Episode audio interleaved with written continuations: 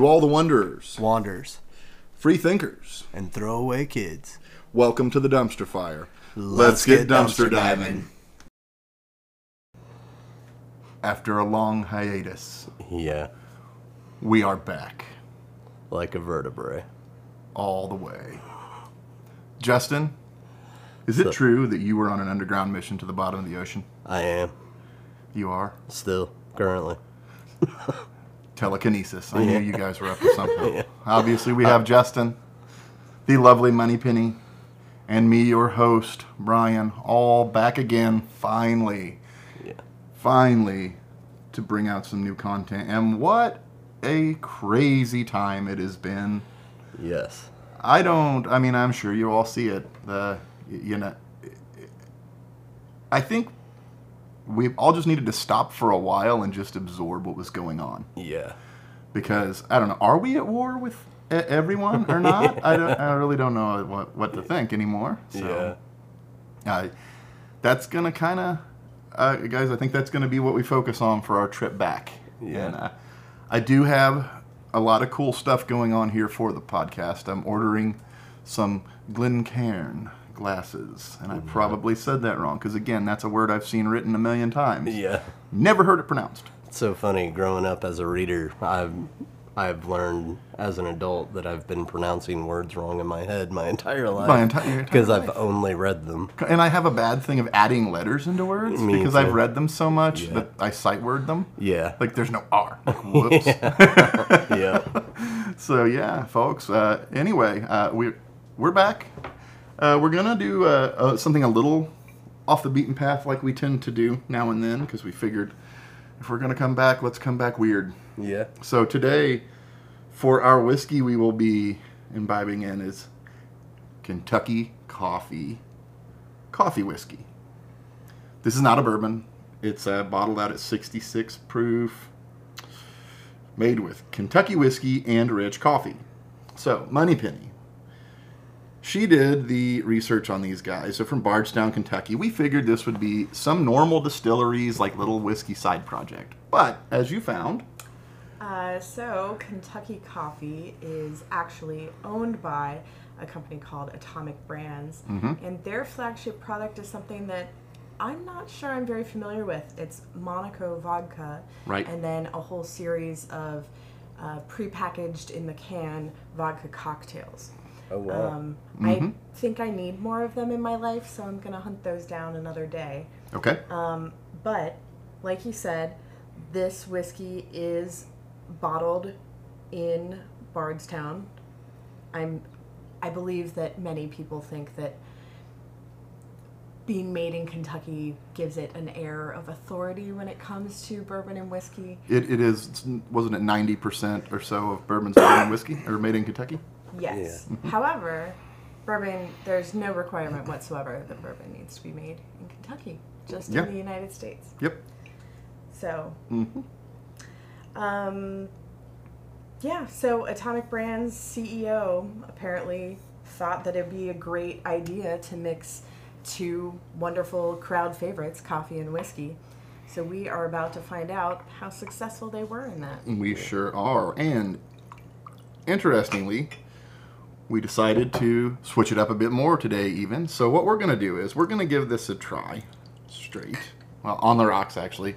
That's how we've been doing it. When we go to the Glencairns, we might start doing neat, but we'll see.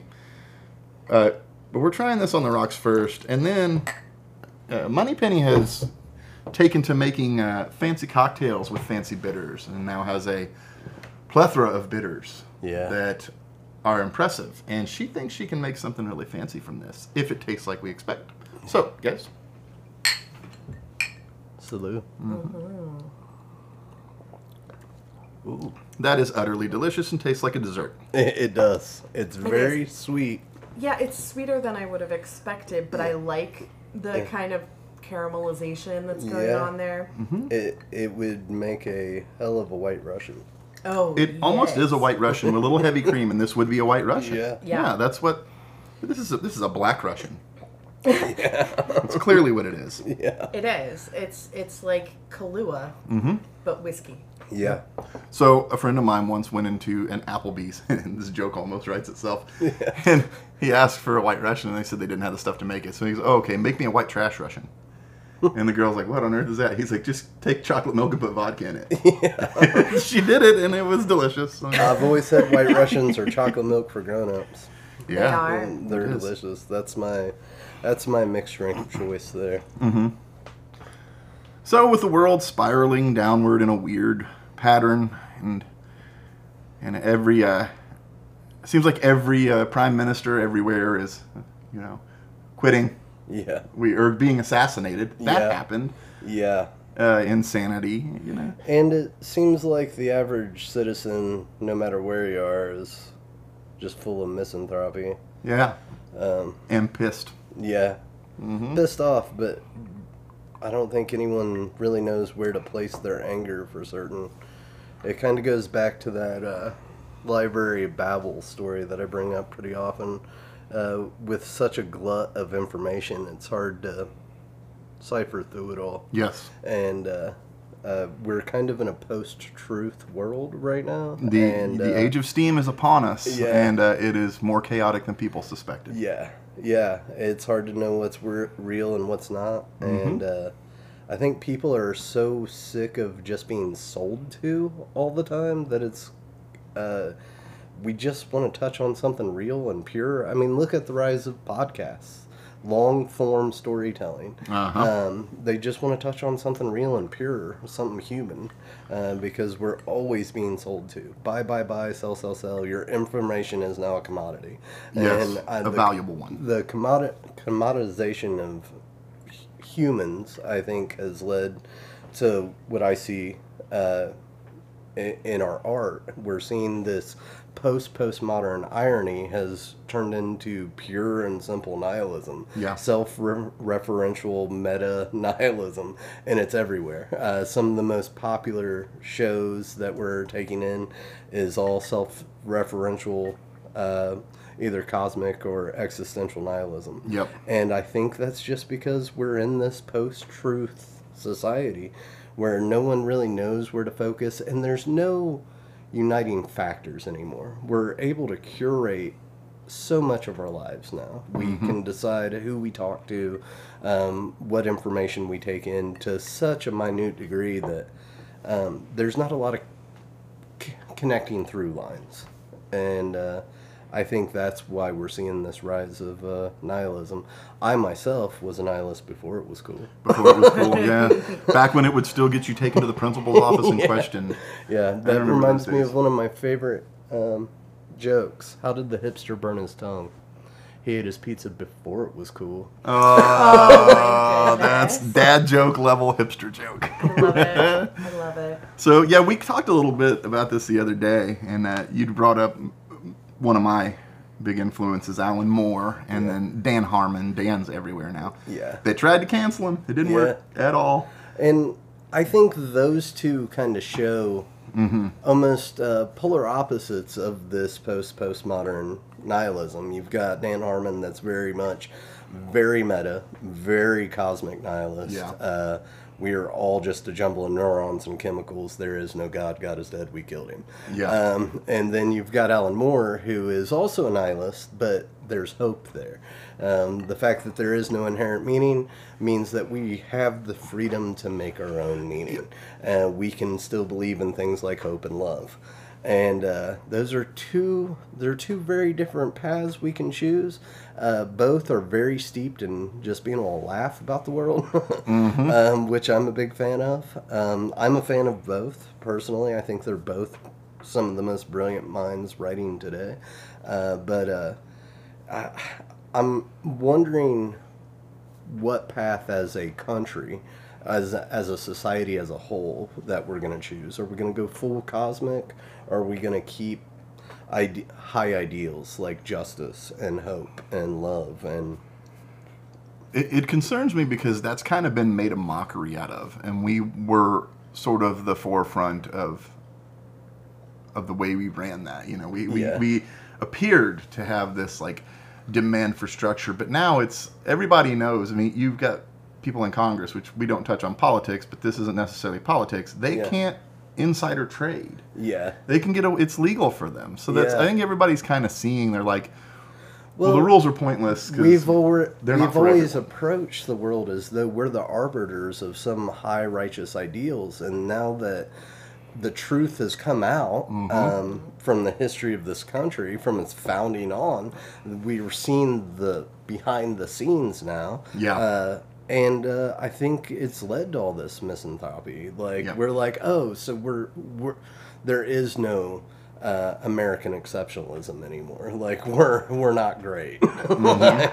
I think everyone is much more aware of um, a more global interpretation of what America Yes. is and or is seen to be. exactly. Mm-hmm. And a lot of people are not pleased by that. Yeah. But the It's same way been- that someone might get defensive if you criticize something that they Yeah. can't necessarily change. Um, I feel like some Americans get very defensive when you criticize Yeah. anything. And it's like, no, this is how we get better. Yeah, exactly. We, have to. That's we why have to the First Amendment actions. is first because we need to be able to talk shit about society, and why the Second Amendment is second is because if that talking shit don't go well, you need to build able to defend it. Yeah. um, Yeah. It's there to protect the first, and we've come to this point. It's very odd to me, and it was kind of predicted in uh, George Orwell's Burmese days, uh, which is almost autobiographical about his uh, time as a MP in uh, India under British-controlled India. But he, it's all about the control of information and this whole cancel culture. Like, we need more arbiters of freedom of expression and freedom of ideas. Uh, we've got a lot out there. And I think it's so funny they keep coming for the comedians. And that's Yeah. the comedian's entire job. That is the entire purpose, is to tell the emperor he has no fucking clothes on. what they're there Like, and now they're trying to cancel them when they say the emperor has no clothes. Yeah. like, uh, I, I love that they tried to come for Chappelle. Because Yes. Chappelle, it was like, they're going to try to come for me. Watch. It's going to be funny. Uh. And it was. He's like, watch this, y'all. and uh, they did, and they failed. Um, it, it's uh, kind of crazy, though. It, I mean, we've had tons of warning from Lenny Bruce to George Carlin. Everyone was Yes. saying they're gonna come for us, and it's gonna be through the control of language and information. Um, uh, the seven dirty words you can't say on television that that changed how we view censorship, um, and it changed laws. I mean, look what they did to Lenny Bruce in the fifties and sixties. Yep. Um, and all of those guys were screaming from the rooftops like we have to be able to talk shit we have to that is our number one right if we cannot talk about it then we can't improve Well, it's strange that it was. They kind of thought the the people that would come after them would be all these like wealthy church people. Yeah. And that's not what's the the new mob does not look like. No. But like, look at Bill Hicks. Bill Hicks Yeah. got just hated upon Yeah. for making a joke that if Jesus came back, the last thing he'd probably want to see is a cross. yeah And I'm like, that's a hilarious joke. That's not. Yeah. I don't think it was sacrilegious or anything. And they lost their minds. they Like, absolutely lost their minds they tried to cancel him back then. they tried to cancel him and then his best friend stole his entire act denis leary Mm-hmm. that dude can rot for all i care he literally stole his mannerisms you look you watch no cure for cancer and denis leary is acting he's playing bill hicks Yep. like and it's obvious Wow. he stole his entire everything stole word for word jokes and uh, he made millions and bill hicks didn't and uh, I, I part of me thinks that because Denis Leary is like the poor man's Bill Hicks. Yeah, he could do the mannerisms and he could tell the jokes, but it had no teeth. Right. Bill Hicks had teeth. And when he said something, he meant it. And it was actual satire. It was actually picking apart society and showing us hard truths. Denis Leary hasn't ever uh, pointed out a hard truth in his entire career. And so it almost makes me feel like he was almost uh, put up to that task. He's a, he's an actor. Yeah, in, yeah. yeah. he- Like he was just there to take on the aesthetics of Bill Hicks Mm-hmm. without uh, actually calling anyone out. I remember watching it was probably on VH1. It was a show on there, and they were talking about how you really could have just taken one or two super bands in the '80s and made every number one hit Yeah. that came through, and they're they're they're correct about that. The Save studios had a way to put it together. They knew who they were looking Yeah. for, and they knew what they were doing. Well, then, as of now, they no longer wait around. Yeah. They pick a person and they make that. Yeah. And speaking of which, this is probably, I guess this is considered a conspiracy theory. I don't know. You could probably prove this if you wanted. I am dead convinced that the guy behind Andrew WK yeah. is Dave Grohl. Dave Grohl had done an interview where he was talking about he really wanted to do this, like, had all this material wrote, but it just wasn't him. It was more like just fuck it all, let's party, and that ties in because you know it was Dave's nihilist stage. Yeah. He- He's a very inner. He didn't believe in AIDS for a while. I don't know where that's at now, but he's that kind of guy. He goes in Yeah. phases, Yeah. and then all of a sudden, Andrew WK just explodes onto the scene, and it was too perfect. Yeah. Two, it, what Yeah. like four lyrics, and it Yeah. just rocked. Yeah. and it turns out Andrew WK is a piano player. He's a talented person, and he was, I think, looking for work acting, Yeah. And it would fit. That would fit. I really think there's something to it. I also believe now, uh, Moneypenny, we are correct that uh, Dave Grohl was in Ghost, correct? He at least He- recorded with them. Yes, he definitely did uh, record drums because they were between drummers. Yes. Um, Okay.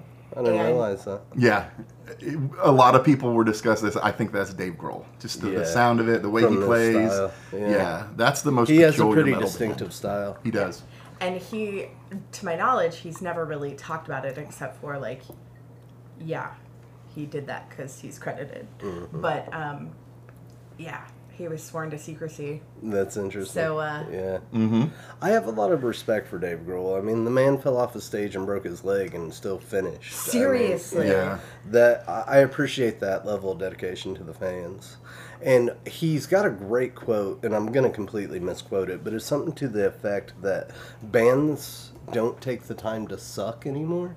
He's like, you're supposed to suck Yeah. when you start. You're supposed to be in the garage and just banging out. Sound sounds. terrible. Not know how to set the games. And he's like, that's putting in your dues. You have to suck first. See, we did that with our podcast when we had all the weird distortions and like start mm-hmm. out with one mic. We were one mic like Yeah, yeah, yeah. You got to create anything new, to innovate. You have to be willing to suck. Yeah. you have to be willing to fail, and that's one of the things I've always struggled with as a writer because I have all these what I view as brilliant ideas, but I want them to come across as as brilliant as, brilliant. they feel. As brilliant. and I know that they're going to suck. Some of them. Yeah. Well, you're gonna have someone say they suck. Yeah, That's no just gonna matter be what how it is. I've, uh, you could probably, I mean, I'm sure our audience has done this too. You can go on Reddit with absolutely anything and find a hundred people to hate on it if you want. yeah, yeah. Yeah, just by existing there, people use the anonymity of the internet to uh, let out their angst. Yeah. expose their opinions. Yeah. way too thoroughly.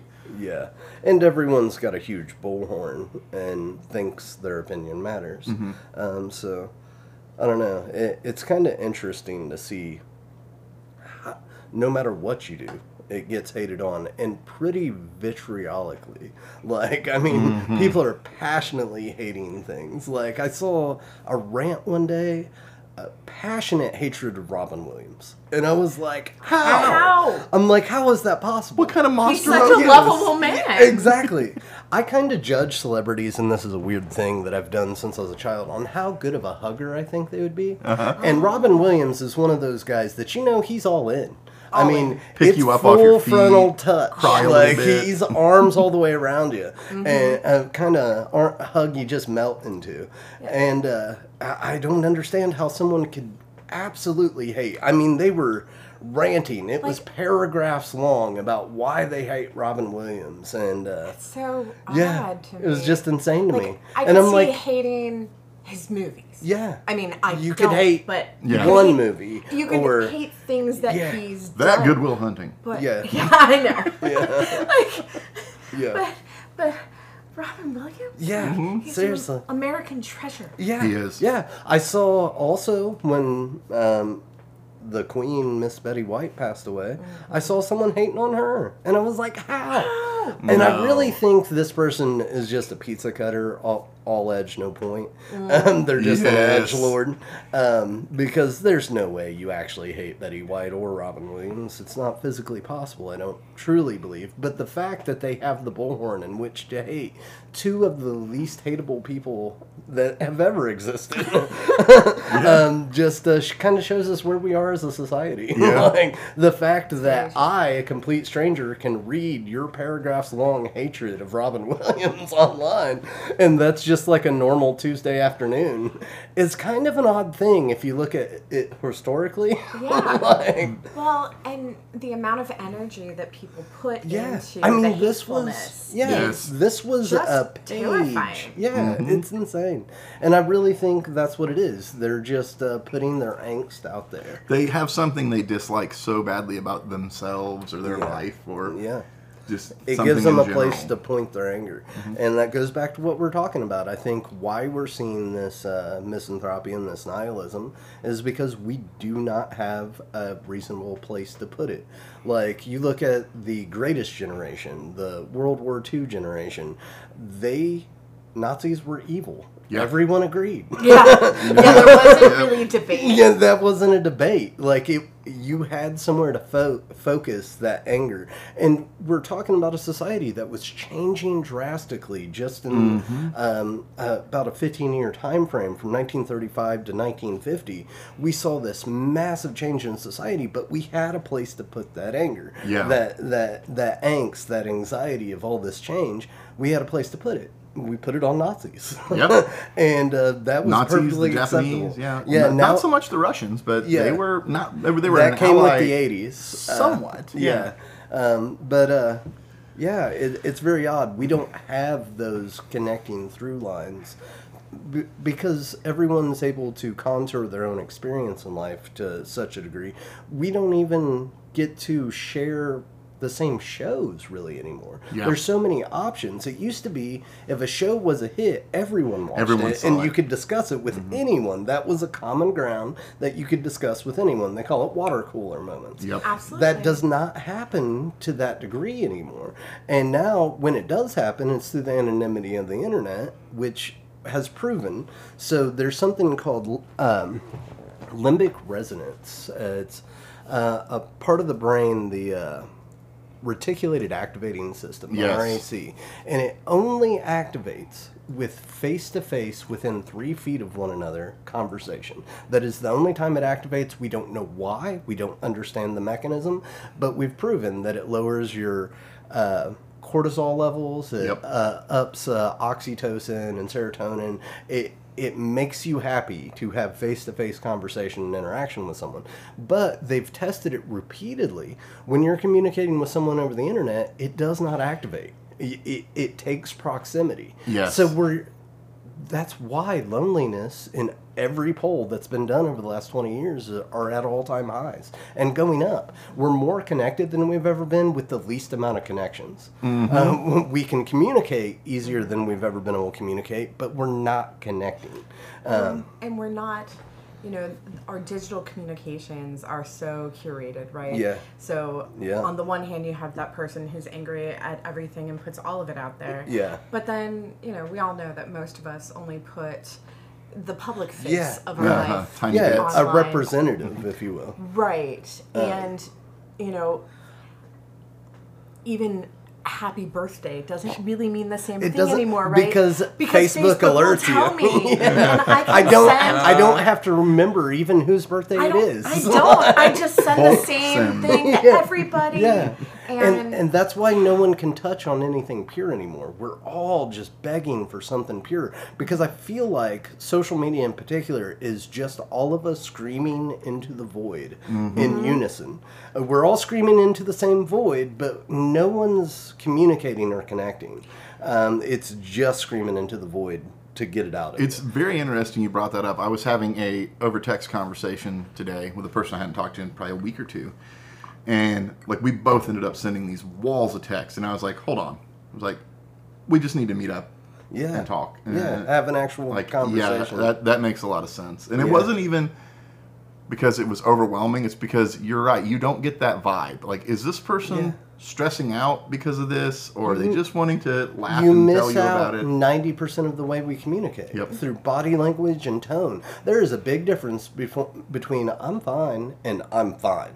There's a huge Huge. difference. Anyone who's ever been around someone of the female persuasion knows there is a gigantic difference between those two sentences. Mm-hmm. Even though they're the exact same words, there is a giant difference, and you don't get that level of communication. I think that plays into why it doesn't activate the RAC, RAC because Mm-hmm. so much more than just text on a screen go into commun- how we communicate. And women in particular can communicate with eyeballs only. Mm-hmm. I, I, I've I've not learned this, uh, but I've seen it happen I've where they seen it. have an entire conversation across the room, Absolutely. with looks. Well, and we know we've all experienced like the mom look. Yeah. You don't Oh, yeah. actually have to be you a don't mom. have to say a word, and you don't have to be a mom. It, it, but we all know what that look means. Yeah, I was told the other day I was reprimanding reprimanding one of my dogs, and uh, they're like, "Ooh, the dad voice." I was like, "Really?" They're like, "Yeah, that was Yeah. the That dad was it. voice." It's a whole nother octave.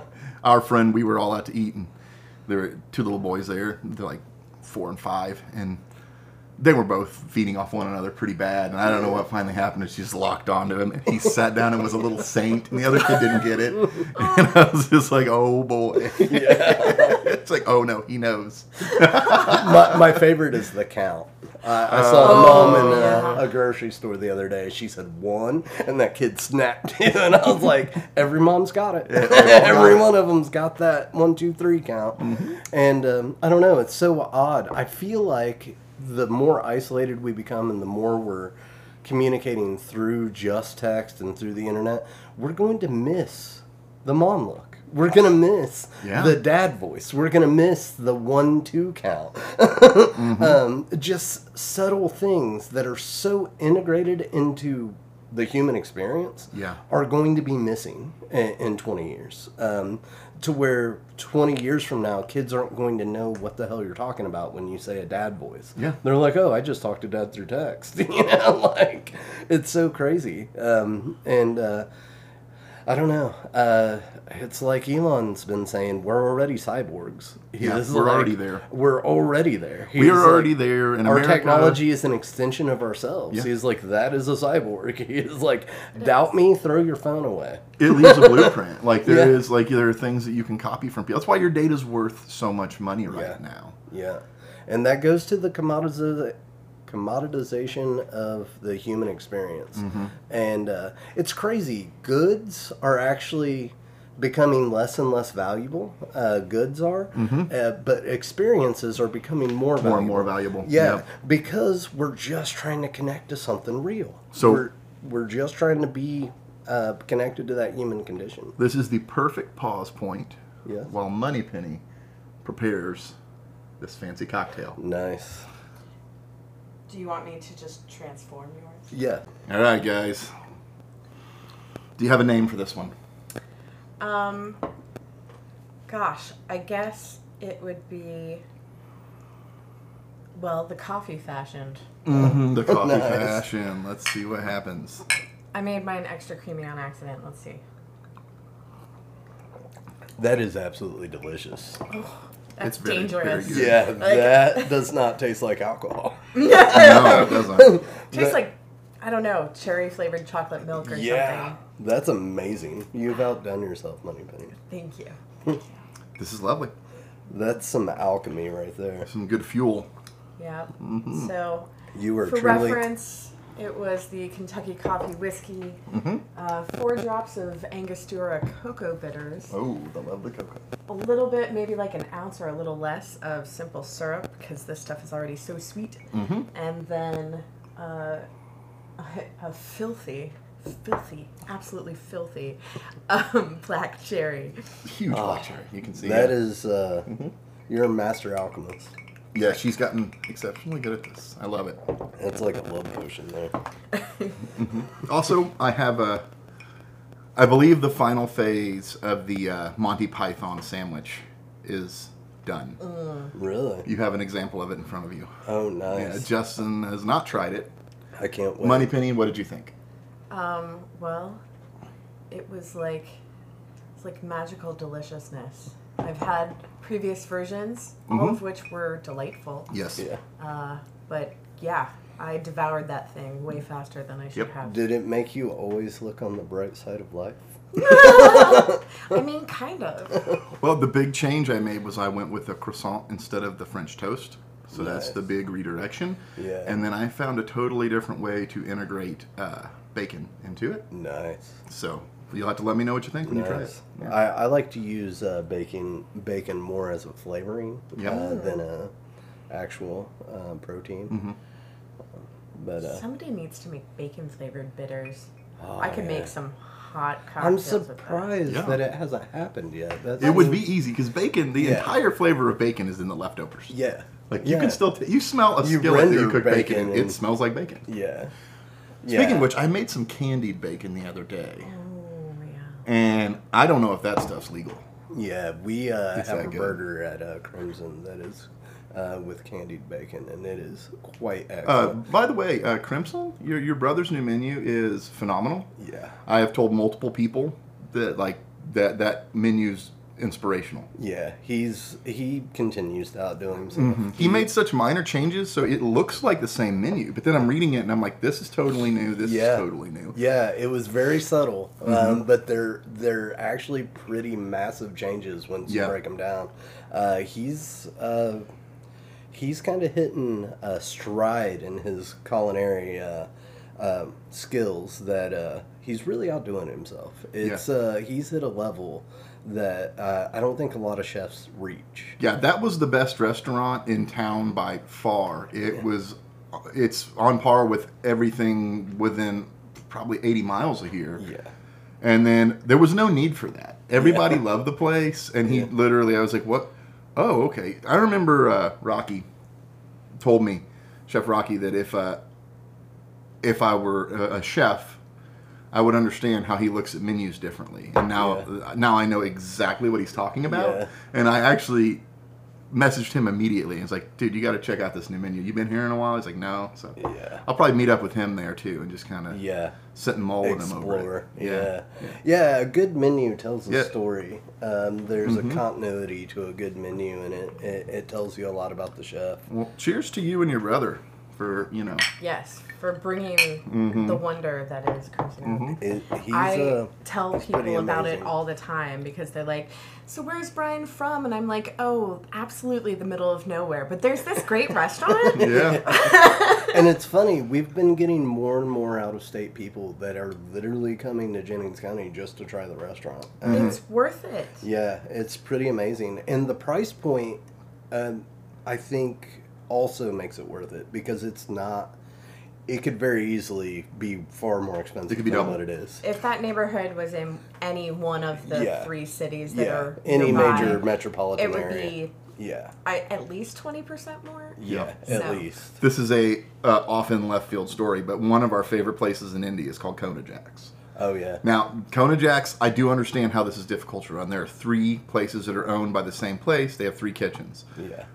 We just so happened to sit in the sushi kitchen this last time, and all I ordered was appetizers and sushi. Yeah. She ordered seafood.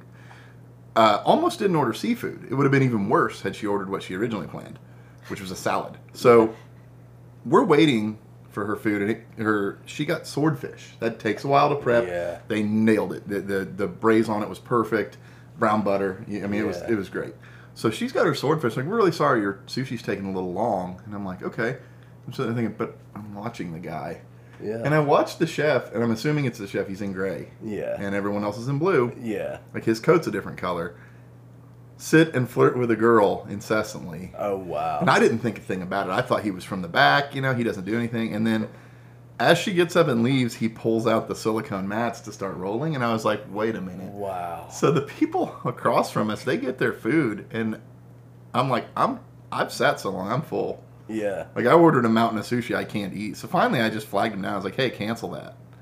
And uh, you could tell they were pretty upset, but I, I overly tipped the guy because it was not his fault. And I was like, he's like, I'm really sorry. I don't know why. And I said, it's because he sat there the whole time and, ta- and flirted with that girl. So this is unacceptable. Yeah. And I'm never mean like that. Like, but Yeah, but Money Penny said she saw she saw a switch go off, and that was when I saw he rolled those rolls, and I was like, "There's my food," and it went to the table that ordered before us, and they were apologizing to them, and I'm like, "That's your fault, bro." Yeah, that- and certain things are just unacceptable. I Mm-hmm. mean, uh, most people that work or have worked in the food service industry are pretty accepting Yeah. of uh, restaurants. Uh, they're much more open minded than your average customer. But there's also a standard there, though. Yeah. And Yes. if that standard's not met, like, I'm very polite to anyone who's serving me. But Absolutely. I uh, don't there care are how many certain mistakes things, they make. I yeah. will still be polite. Yeah, I'm never going to be hateful or mean to Mm-hmm. my server because 90% of the time it's not the server's fault. It had nothing to do with him. He literally went back there repeatedly and asked what was taking so long. I just told him what was taking so long. Yeah, yeah. so, like I said, we overtipped. He That- took our drinks That's pretty off, absurd so- uh, that uh, he would prioritize uh, talking to a girl over your food. Well, that's so sad because It was we, baffling. we had Yeah. been there before. Yeah. And we purposefully went back, even though we Yeah. we were really not supposed to be in Indy very long. Right. Yeah. Um, but that restaurant was so amazing the first time Yes. when we did have sushi. Yeah. Now, in defense of this restaurant, the food is still phenomenal. Yes. The appetizers we got were worth all of it. I will absolutely go back. Yeah. Uh, the manager, uh, I heard the one girl that seemed kind of upset that I told her to cancel the sushi because it came up. I guess they didn't tell the guy to stop making it because they were Yeah. over there discussing it. And the manager's like, oh, that's BS. And he took our drinks off. So Kona Jack's is good, Yeah. but. Yeah. You They- can't judge that place based off one employee. And I know it was him because Yeah. everything else came out just fine. Everything else. the drinks was were fast. Totally, It was all great. and they were very busy. It was And I Saturday actually evening. appreciate uh, a situation like that where you can pinpoint the blame. Yeah. Yes. That, because otherwise it'd just have run your experience and you wouldn't know why. Exactly. And you would be less likely to go back. And uh, knowing exactly what the problem was Mm-hmm. Yep. makes you willing to be like, okay, it was just this one employee. Um, Yeah. We can still enjoy the restaurant. It is the one thing I hate about looking so distinct. Like, if I go and sit in that section again, he's gonna be like, "Oh, that guy." Yeah. He ordered three giant rolls, and then I just tried to flirt, and he got mad. We'll just just, trying to wait split some game. two. Yeah, see what happens. But you know, we do live in a crazy, crazy time, but we still can do stuff like this. Like we, Yeah. we everybody seems to be trudging through the uh, wreck of you know record profits for the oil industries again, and gas at four dollars a gallon, pretty Yeah. well this time, better than last time. Yeah. in all honesty, but I just worry that it it's there's a it's like a fuse.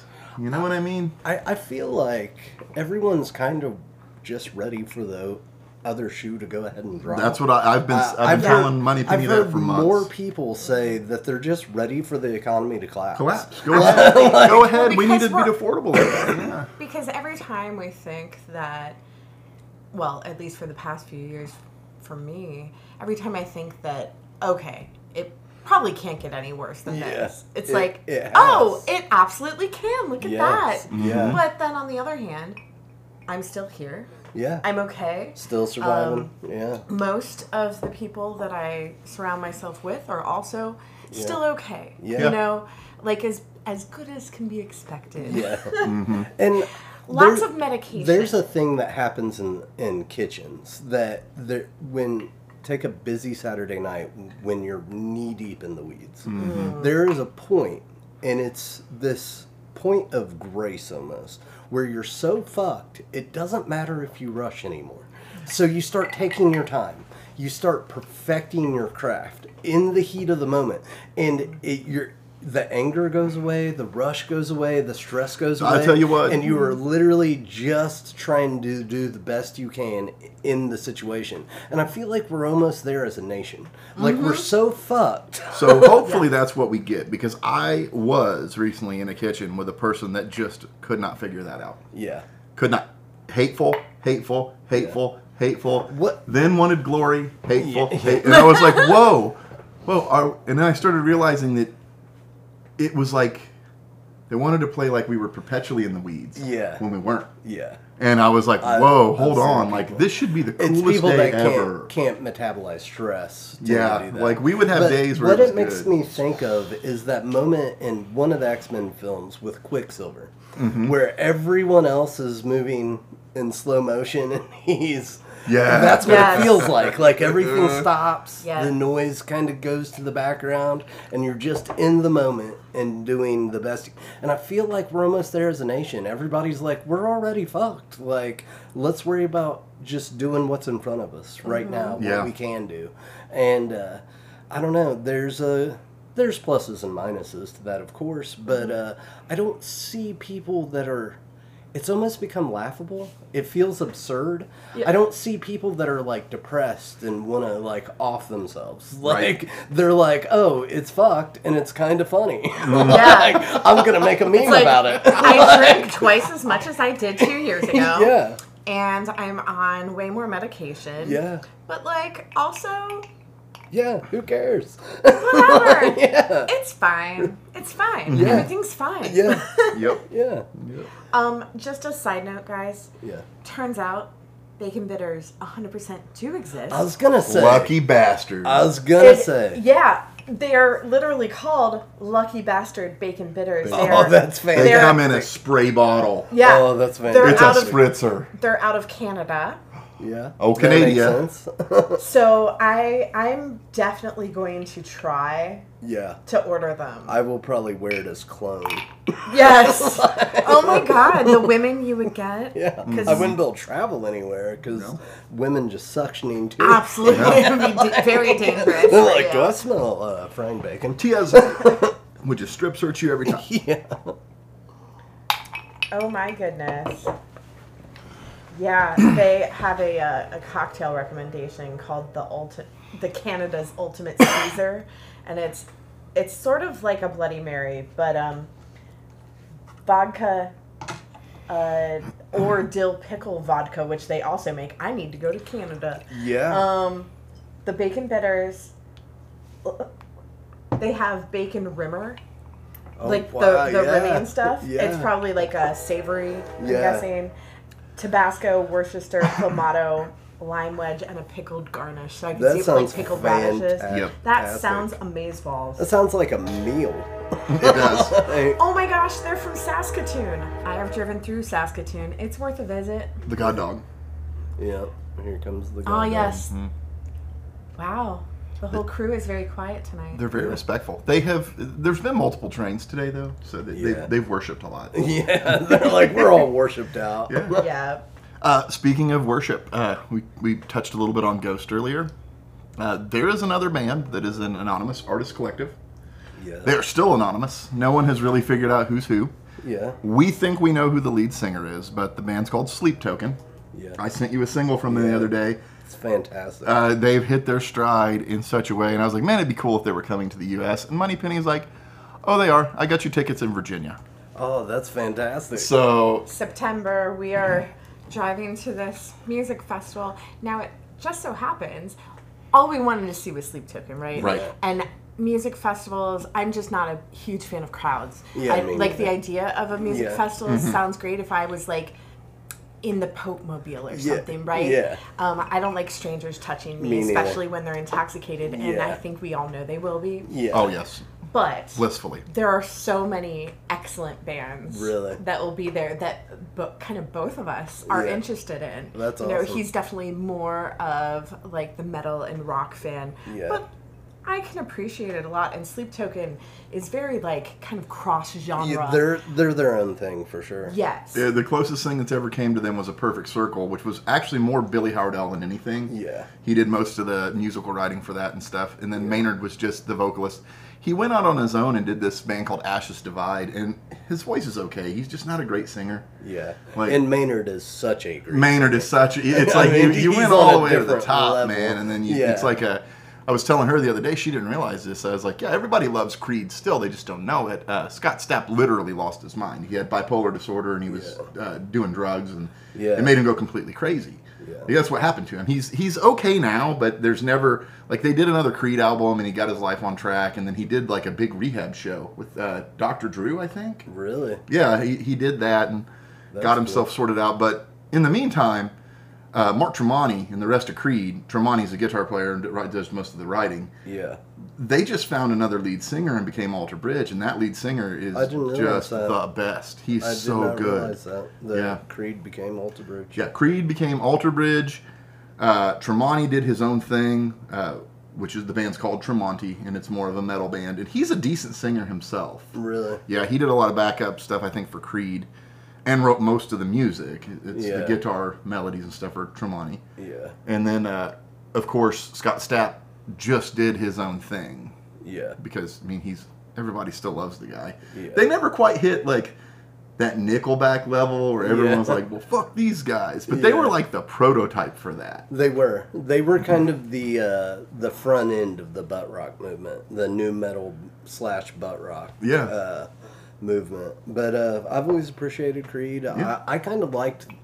Uh, in that moment, it, I mean, my taste have has evolved greatly since then. But I did enjoy like Days of the New Creed, that Yeah. whole um, era and style. But uh, I've been my my musical taste just gets stranger and stranger all all the time. It's Yeah. constantly evolving. Um, I think that's uh, what I've realized too is that uh, I did not understand how strong of an impact music had in general and how much of an influence it was in my life until this was actually recently I wrote you about it. I listened to a song and there's no translation for this yet because they're using like old old I think Gaelic. yeah, So they don't know they've not released their lyrics yet, but just that song and that video like leveled me in a way. yeah, And the first comment was a guy that was going through similar stuff I had, and I'm like, it hit him the same way. What? yeah, yeah. Very It's odd. Mm-hmm. very powerful music, um, and that's what I look for most in music is that guttural emotional response. Mm-hmm. The- um, that you can't even control or fully explain. Uh, it just hits you in a way that n- few things can. Music is the the universal language. I mean, it's, I think so. speaks to everyone. Yeah, it was. It's very weird too. I knew I'd heard this before, but the band's name is Heilung, which is an ancient word for healing, and that's their whole thing. That makes like that's why they're doing this. They're the same way. Yeah. We've lost the ritual. We've lost the, Yeah.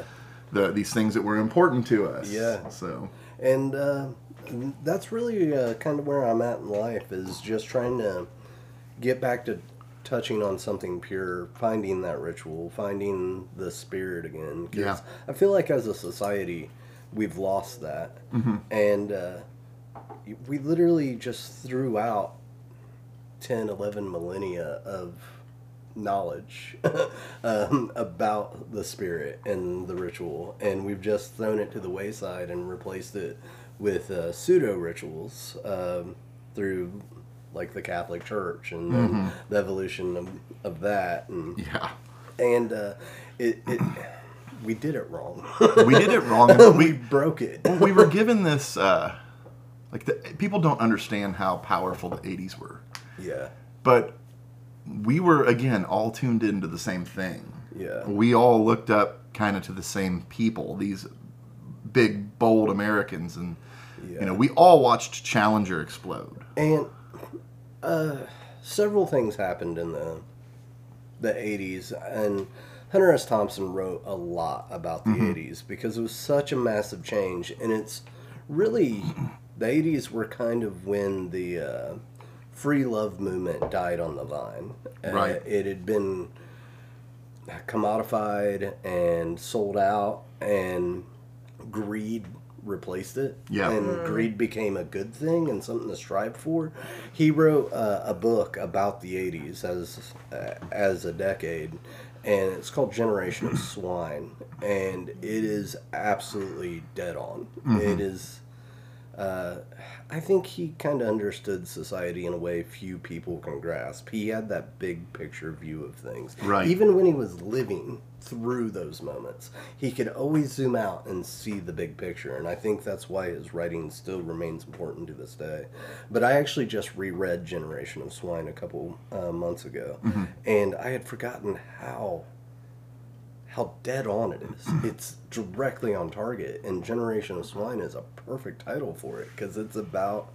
It's when we replaced all of our high ideals with greed. With greed, it and didn't then- matter what your high ideals were as long as you had money. Well, I always have said that the 80s were so powerful they ran until 93. Yeah, And then it metastasizes in 93. yeah, And the next thing we get is, you know, the dot com boom and NAFTA. yeah, yeah. And so all of a sudden, like, that's your final payoff from that. The guys that were in charge Yeah. cashed out, Yeah. and they're all still rich. And then now we're all like scrambling to think what the heck's going on. Yeah, and that's uh, the time we saw the USSR collapse and the oligarchies Mm-hmm. Tear down the- this wall. Yeah, we saw the oligarchies buy up all of Russia. Mm-hmm. Um, I mean, it's when greed won, and uh, Thompson calls them the great greed heads, Yeah. and across the globe they won. Well, and part of the reason for that is something that you actually touched on earlier and might not even realize. So, why Congress can sort of Insider insider, trade. trade. There was a Supreme Court case Yes, in there was. 1980. Um, I'm going to butcher this name Chiarella versus the United States. And basically, the story was uh, this guy was printing, he was a printer. Yeah, He saw information yeah, about a company, bought shares of it, and profited from that. Yeah. And the court ruled that just possessing that information doesn't necessitate like a crime. a cr- Yeah. yeah. Um, and I think that's how Congress kind of justifies like, oh, Getting well, just around it. because you know. Yeah, But like, which is crazy. They're passing policies they're passing and policies. investing Yes. on that And- information. That's insane. I know. And it's kind of like lobbyism. I mean, It's the same. lobbyists, uh, that is literally legalized bribery. There's no two ways about it. If you were to just explain what a lobbyist does to someone that knew nothing about our politics, they'd be like, oh, so they bribe your politicians. Yep. Yeah, That's it. much. That's what they do. Yeah. And it's completely legal. Well, and everyone does it. You Yeah. know, my The people my that don't do it get left behind Yeah. because They do. that's how things get done.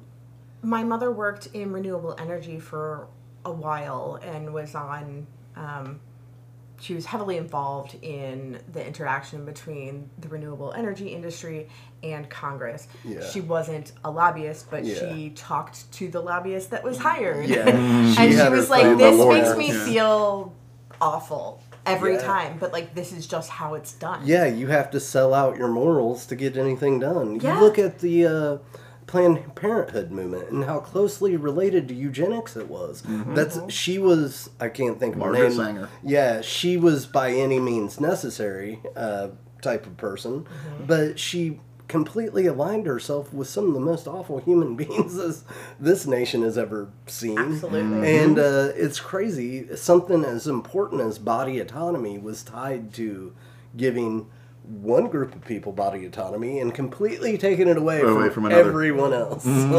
it's so crazy. Uh, and that's how politics are played. That is in this whole scheme of things. I don't think we're saying anything right now that most people don't know, and you can see this all the time. Like, uh, like, uh, look at the guy that just got in. I'm like, well, I didn't like that guy. yeah. I'm like, okay, hold on. But what I'm starting to realize is that everybody does see this, and this is kind of the split between uh, Dan Harmon and Alan Moore, right? Like, you got the two uh, schools of thought. Yeah. One of them is like, if we just relax and learn the answers organically, things will be okay. And that would be your Alan Moore types. Yeah. You know, focus on what's important and Yeah. like slowly filter through and learn. Dan Harmon is like, we already know everything and it doesn't matter. Yeah. It won't change anything. It equals zero. it equals nothing. It's Yeah. all in the end one big nuclear Yeah, explosion. it, it, it, he calls it uh, uh, heat death because eventually the the sun is going the to explode. law of thermodynamics. Yeah. But that could be backwards because we've talked before about what if we hit a certain point and everything just folds back in. Yeah. So instead of uh, going to the big zero, the thermodynamic zero, where everything's the same temperature, Yeah. how do we know we're not going to bounce backwards? Exactly. We don't know. It's so true. Well, and I think that whole mindset of like, well, sure, I know all of these things are terrible and wrong and happened and Yeah. are continuing to happen, but like, what can I do about it and what am I going to do about Yeah. it? Probably nothing because I've got my own shit to deal with, Exactly. as you know, Yeah. as most people do. yeah. And it's interesting to think about the fact that like we don't see a solution, so we so many of us have just given up trying Yeah. to be part of it. Yeah. That solution could still happen. Yeah. We could we could We come could out always of choose better. better. Yeah. Yeah. we could always I- choose better. We could. And uh, I tend to be hopeful. I've always said I'm an optimistic nihilist. Mm-hmm. uh, I I don't believe it has inherent meaning, but I do believe that you can choose your own meaning. I think Mm-hmm. that Yep. that is the freedom. And uh, I think the hard part for a lot of people is freedom is responsibility.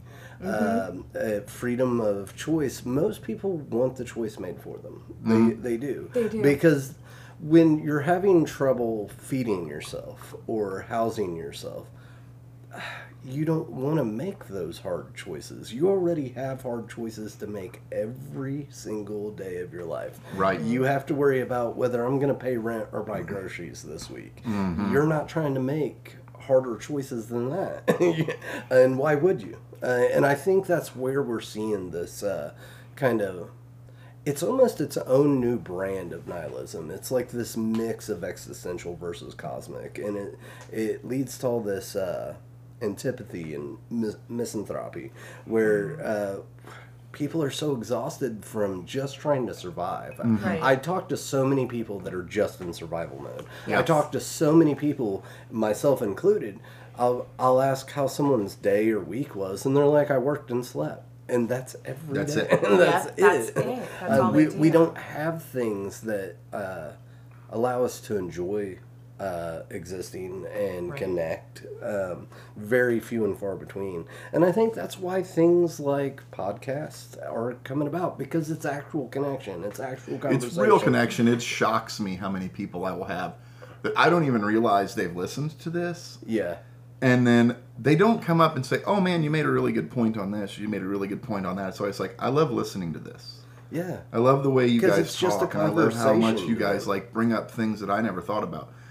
Like, so that's like, come over. Yeah. like, come Yeah, sit come over and be on the podcast. I have one super very fun. close friend uh, who actually we had a crazy health scare really. uh, with his his wife. So I was there like uh was that last weekend? Yep. And he bef- right before all this went down, everything's fine. She's fine. yeah. Uh, it was like a reaction to uh, anesthesia, Oh. delayed reaction, and Yeah. uh, so he's like, "Dude, I got to come on your podcast. Like, there's something. Like, he's like, there's some stuff I just really want to like get on there and talk about." I was like, "Eh, "Just let me know the day. Yeah. We'll do it." Yeah. I didn't even know Um, he listened to it. I had, I had no idea. That's freaking awesome. Mm-hmm. Um, and I, I love that because uh, that's the whole point. That's the point, or- yeah. Mm-hmm. Organic conversation and real connection. Um, and putting that out there to show that it's not dead. I mean, that you can sit and have uh, intellectual conversation with someone and actually connect, even if you differ greatly. I mean, Yeah. as so few, so many people have lost that because they're stuck in their echo chambers that they don't think mm-hmm. they can agree with someone that believes differently than them on anything. Well, and that's another example of why face to face is so important. It is So so, important. You can tell me mm-hmm. that you completely disagree with me, Yeah. but the look in your eyes tells me that that's okay. Yeah, Yeah. that you're still going to find common ground as a human fucking being Yeah. Mm-hmm. to have a conversation about it. And at the end of the day, most people want the exact same fucking things. They just think there are different ways of getting those things. Yes. And most of us just want to be happy at the end of the day. Uh, Yeah. we, we want peace and happiness and build, feed our families and feed ourselves. And, Mm-hmm. um, and uh, it's just a difference in how you get it done. Yeah. And that's usually where the disagreements come in. And having a face to face conversation, I rarely see anyone arguing politics face to face.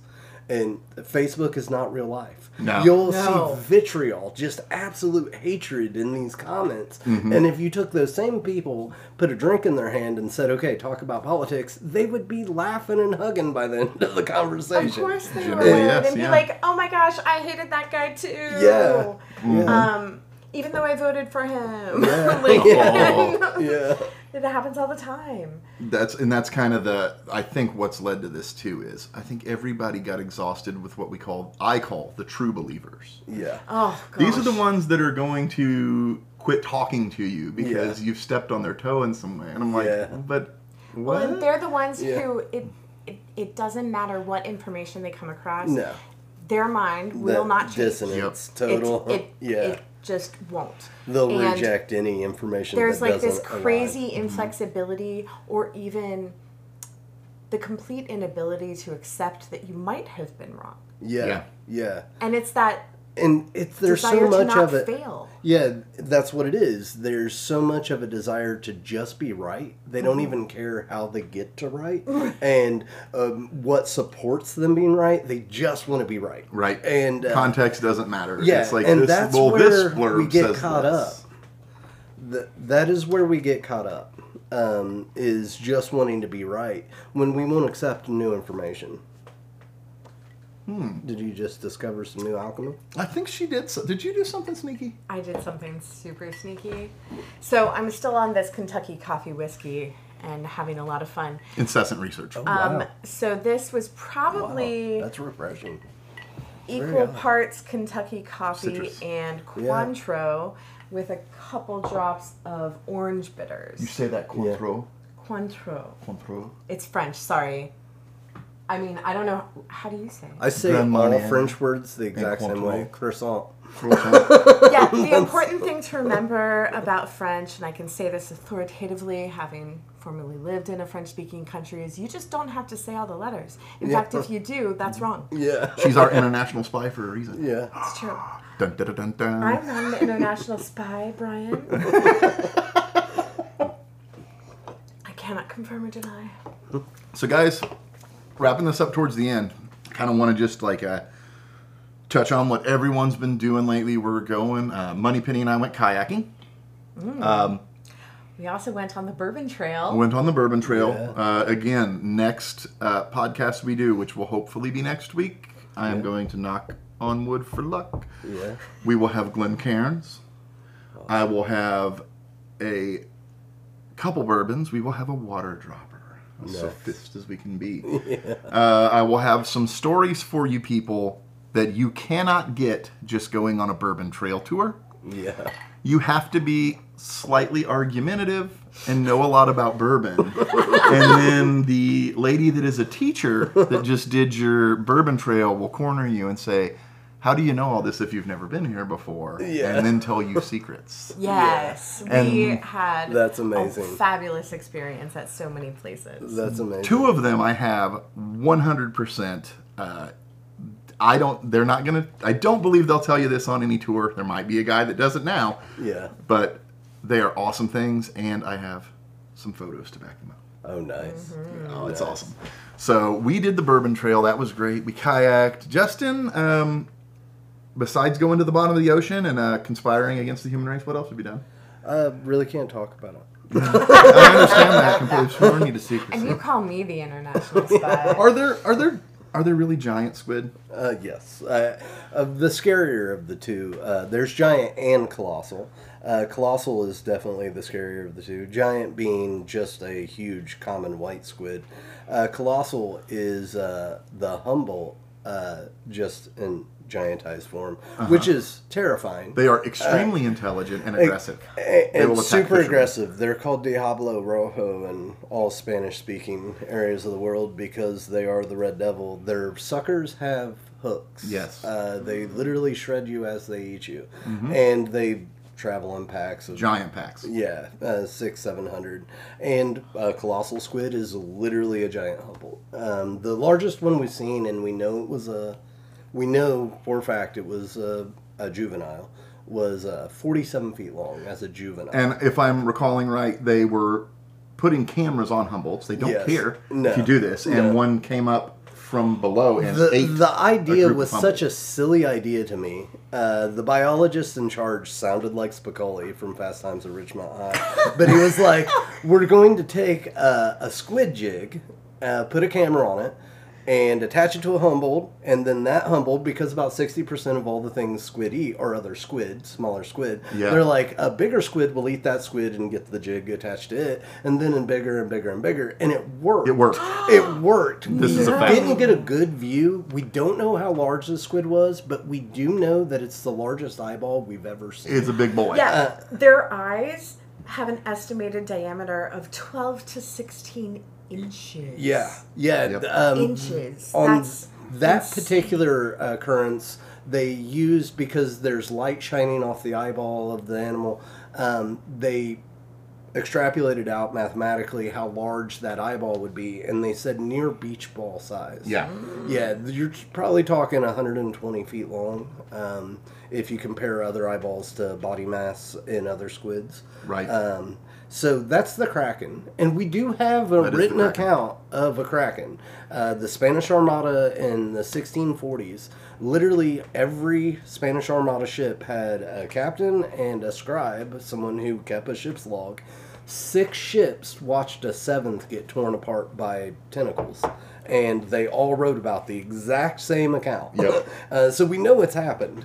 It would be a rare occurrence because you're talking about animals. It would probably have to be one that was deep. really old or really sick. Yeah, Coming up to the top. to come yeah. up Hit that- with a red tide or something. Yeah. Yeah. Yeah, Yeah. most of the time. So It's very during very their deep. like development, Mm-hmm. you'll see the the very young squid Yeah. closer to the surface, Yeah. but Yeah. really still and we quite really deep. don't know. We don't understand uh, Humboldt behavior quite yet. Um, because they don't always come to the surface to hunt, but when they do, they come in droves. Uh, it's it's insane. Like we just had in 2019 the largest that we've tracked, the largest school of Humboldt in the Gulf of Mexico, came up to the surface. You're talking a couple thousand uh, six foot long squid with Right. hooks on their suckers came up to feast, and we don't know what caused it. Yeah. Uh, we've never seen one that large. I'm positive. Okay, this is my my like deep passion, which is interesting that Money Penny's mother was into renewable energies, but I am obsessed with 3D ocean farming. yeah. And the reason I got obsessed with that was because I realized that we will go on and on about deforestation, but when you deforest something and you plant another crop of fast growing pines or something, it actually is going to displace more carbon. Yeah. But when you bust an oil rig open because you don't want gas being cheap or whatever it Yeah. is, I don't know, there's an earthquake, whatever, Yeah. uh, and it floods the bottom of the ocean, it can kill out a kelp forest. Yeah. Kelp forests are miles tall, and Yeah. the ocean is the world's They're like sixty percent of how we uh, get rid of carbon. Yes. uh, is the ocean forest. And we could deforest how much of the ocean before anybody would catch it? I don't even know if they monitor this. yeah, uh, there are people that are monitoring it, but I, I just don't think it's in the public zeitgeist. Um, there is good news on that front, though. The the girl that won the uh, grant to build a machine that cleared plastics out of the ocean. It's a young man. Uh, There- There's a girl that won it now. uh, I saw a young lady. I just, I always tell people, I said, it doesn't matter if we make these straws out of mushroom plastic that melts or whatever. yeah. We have to get rid of what's there now. So I would Yeah. much rather do a proactive approach than reactive because no matter how we obey these laws, Yeah. if a country like China doesn't, Yeah, then it doesn't matter. it doesn't matter. We're You- literally still in the Yeah, you knocked out 30%, 70% still going in. Yeah. And at what cost did we do that? So, yes, that young man, they said it was impossible, and he said, Oh, I, I thought it up and it works. Yeah, and it's working more efficiently than we thought. They've Yeah. already deployed six, the last article Yeah. I read, six of these robots, and it's working wa- like uh, like 25%, not an insignificant amount more. It's a large percentage uh, Mm-hmm. more efficient than what they thought. That's amazing. And that technology is going to improve, as all things. I'm going to close on this one. We were just talking, I was talking about how the 80s were such a time, right? Like, we all watched Challenger explode. Yeah. We all knew the space race was done and we had won it, and Yeah. what were we going to do next? I mean, look at the, like, the reading material. The. Yeah.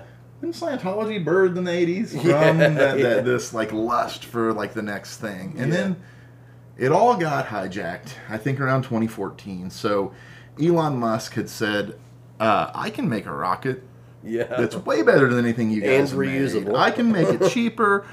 I can do all these things." And uh, they the government was basically like, "Bet." yeah. And then I'll never forget this. I'd heard that uh, they were going to take two astronauts and put them on the space station, then return the rocket and land it. yeah. And when I watched that happen, it was so profound. And Everyone it's in so that funny room. that it's not more a part of the public zeitgeist. When we went to the moon, that was a huge deal across the nation. Everywhere. Everyone was impacted. And like children grew up wanting to be astronauts because of that moment or when Challenger exploded. firefighters, Yeah. astronauts, Yeah. doctors. Uh, that but astronaut was on the list, and now we don't have those unifying moments. But we still having the moments. We're just not. that unified. moment was completely stolen from the public eye because I had to get a stream and watch that. And they said, I mean, there are like, these are serious people with NASA Yeah. Hugging Elon and his crew, and he's just cheesing ear to ear. And they're Yeah. like, this is the biggest breakthrough in our lifetime. Yeah. And I had to watch it on a stream. I read something interesting. Uh, there was a question brought up why have we stopped going to the moon? Mm-hmm. And Neil deGrasse Tyson talked about how that is very specific knowledge, very, very specific knowledge that got us there. Mm-hmm. And if you wait too long, that knowledge is lost with the people that are no longer in the program. He is like, we have to keep it going to keep, keep it it going. relevant, Like, yeah. that, that is not just experience and information you can just magically Mm-hmm. make appear. And so everyone's kind of down on billionaires for wanting to go to space. We're going to have to go to space eventually. You cannot have infinite growth on a finite planet. Period. Well, I found it no coincidence, right? That I watched this happen, and I'm like, man, this this is gonna fix things, right? I'm Yeah. like, this It's is such a big things. deal. Yeah. And then all I heard about for months on end was George Floyd, Breonna Taylor, riot, riot, riot, Yeah. racist, racist, racist. That was it. Yeah. That was all, and I was like, no one's even talking about this. yes, it's uh, sad. And that's the whole thing about people live in different realities now. And I just think finally all these fake realities are going to collapse in. Yeah, And we're going to realize we're in the same boat. Yeah. And It's like the end of the Wizard of Oz, right? We're going to finally be like, Yeah, pull that curtain back. yeah. We We're just need it. We the need a wizard. Toto. You go yank the curtain so we all can't deny it anymore. Yeah, yeah. I think you're right.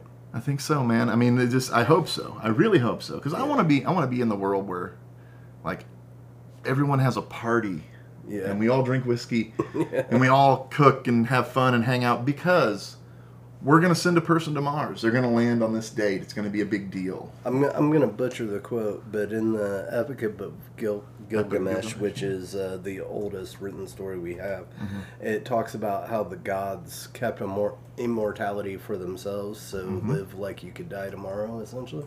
Yeah. Um, and uh, it's essentially telling you to live your life because more the gods are selfish. They kept immortality for themselves. And uh, so I like to think that I approach life in that way, at least most of the time. I think you're doing a pretty good job. Uh, I'm hoping. You you've existed in my life in a very s- special fashion in that you were there the day I met Ella. I was. And then we embarked on this trip to uh, uh, essentially become dragons and make a horde that we could hide on top of and live our lives out. And then obviously we're here now. Yeah. And uh, you're still, you know, Yeah. you're still the same person. You're still great. So, Money Penny, anything to add? I've seen you incessantly researching over there. I am um, partially because you you guys do talk about a lot of things that even I don't really think about. Um, but that Gilgamesh quote I feel like is a really great place to end, and it is, "What you seek you shall never find. For when the gods made man, they kept immortality to themselves. Fill your belly." Exactly. And like you need to feed yourself Give me goosebumps. and give yourself Look at that. what Yeah. you think you need. Chicken Yeah. skin, as producers call it. yeah. Yeah. Folks, I hope that we filled your belly a little tonight. Yeah. I hope that if you go and try Kentucky Coffee Coffee Whiskey, that you find it as delightful as we did. Yeah. Too bad uh, you all don't have a money penny alchemist to uh, make it even better. To concoct and make magic out of it. Yeah. So she uh, she now controls the drink. Yeah. I control the food. I say salute to her. So, yes. So again, sorry guys, we uh, we're doing our best. Uh, the world's wild and crazy. I have gone through a whole lot. Uh, I was told that nine months to one year would be a hard time for me. Yeah. Uh, damn, Yeah. yeah. great prediction. But we are we are together. We're still doing it. We still care about everybody, and obviously we never quit thinking about y'all. Yeah. That's why we keep doing this. So, again, thank you everyone for tuning in. We really hope to hear from you soon. And you all have a good night. Praise God.